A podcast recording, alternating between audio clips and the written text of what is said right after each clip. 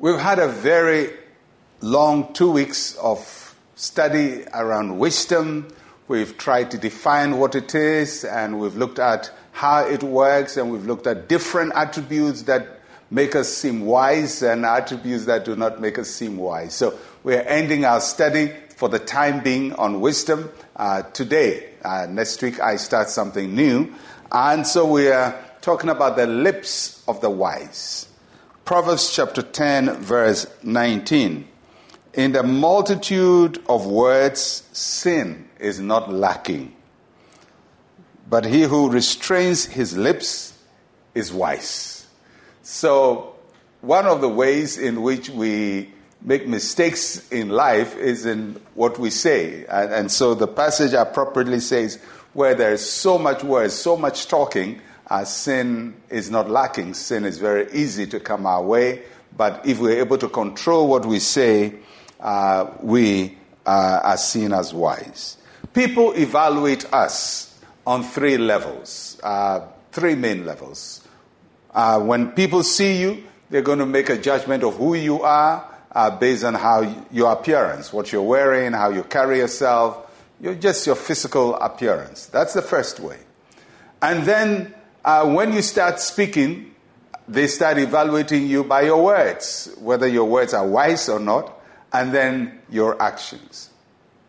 But of the three, I think your words make the deepest impression on people.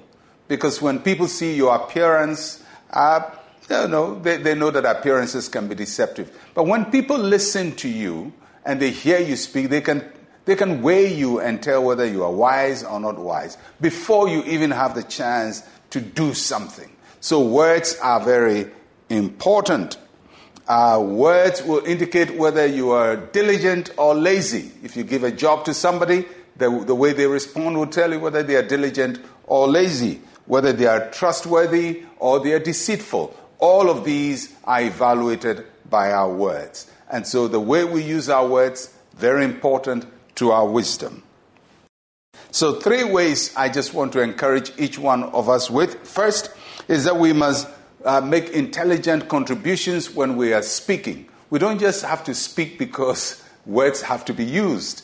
Uh, we, we have to speak because something important has to be said.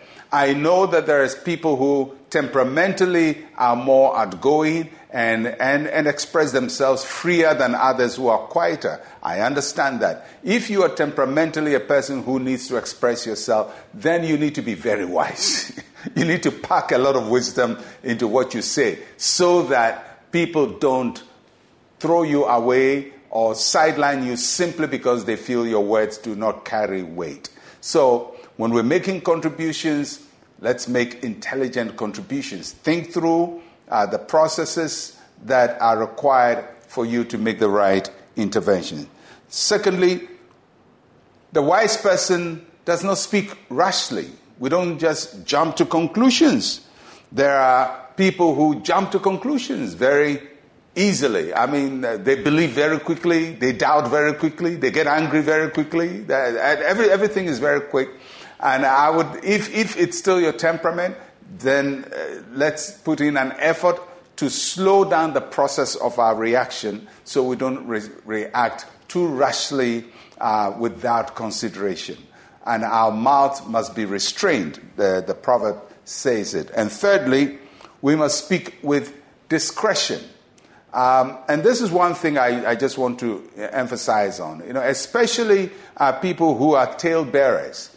You meet with one person, you relay the same conversation you had with that person to another person who was not there. You, you go into somebody's presence and everybody knows what was discussed. When you are like that, the Bible calls you a talebearer. And pretty soon, nobody trusts you with anything precious because you will spill it right after uh, you leave their presence. So we have to speak with discretion. We have to trust uh, what people tell us and, and, and entrust into our hands so that we don't go and betray people's confidences. We don't go and misrepresent people, misreport people, because these are not actions of wisdom.